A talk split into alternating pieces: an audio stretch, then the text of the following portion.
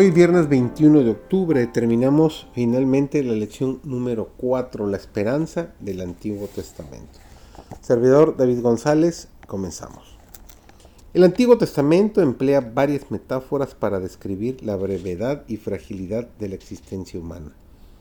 Por ejemplo, el rey David declaró que el hombre es como un soplo, sus días son como la sombra que pasa y como una sombra es el hombre que pronto se va y deja de existir.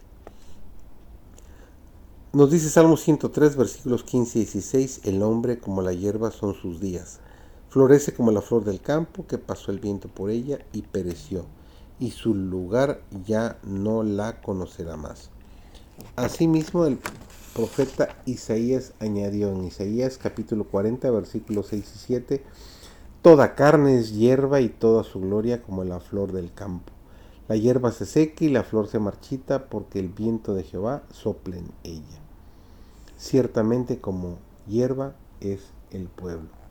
Estas metáforas nos llaman de manera elocuente a vivir vidas significativas que nos hagan sentir seguridad en el presente y esperanza para el futuro.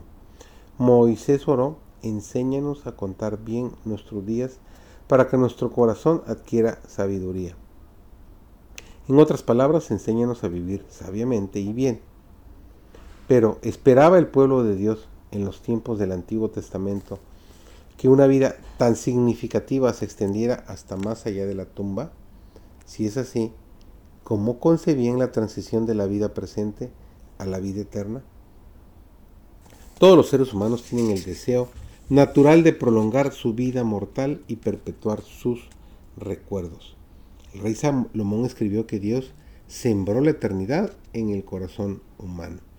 Se han propuesto diversas interpretaciones para esta expresión.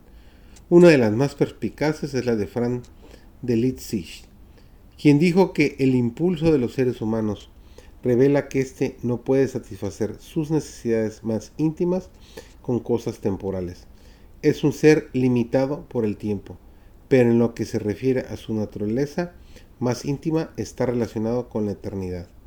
Lo transitorio no le da sostén, lo arrastra como un torrente impetuoso y lo obliga a salvarse, aferrándose a la eternidad.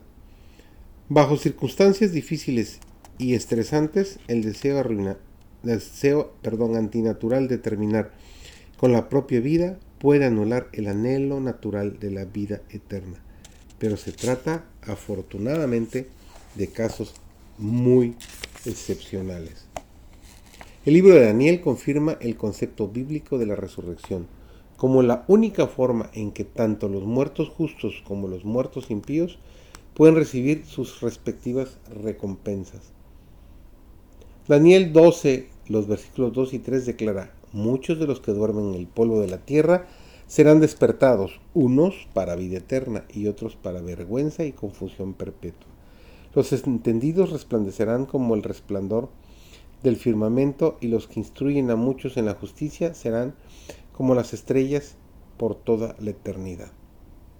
Malaquías 4, versículos 1 al 3 contrasta de manera drástica la aniquilación final de los malvados y la vida eterna de los justos que pisotearán las cenizas de los malvados.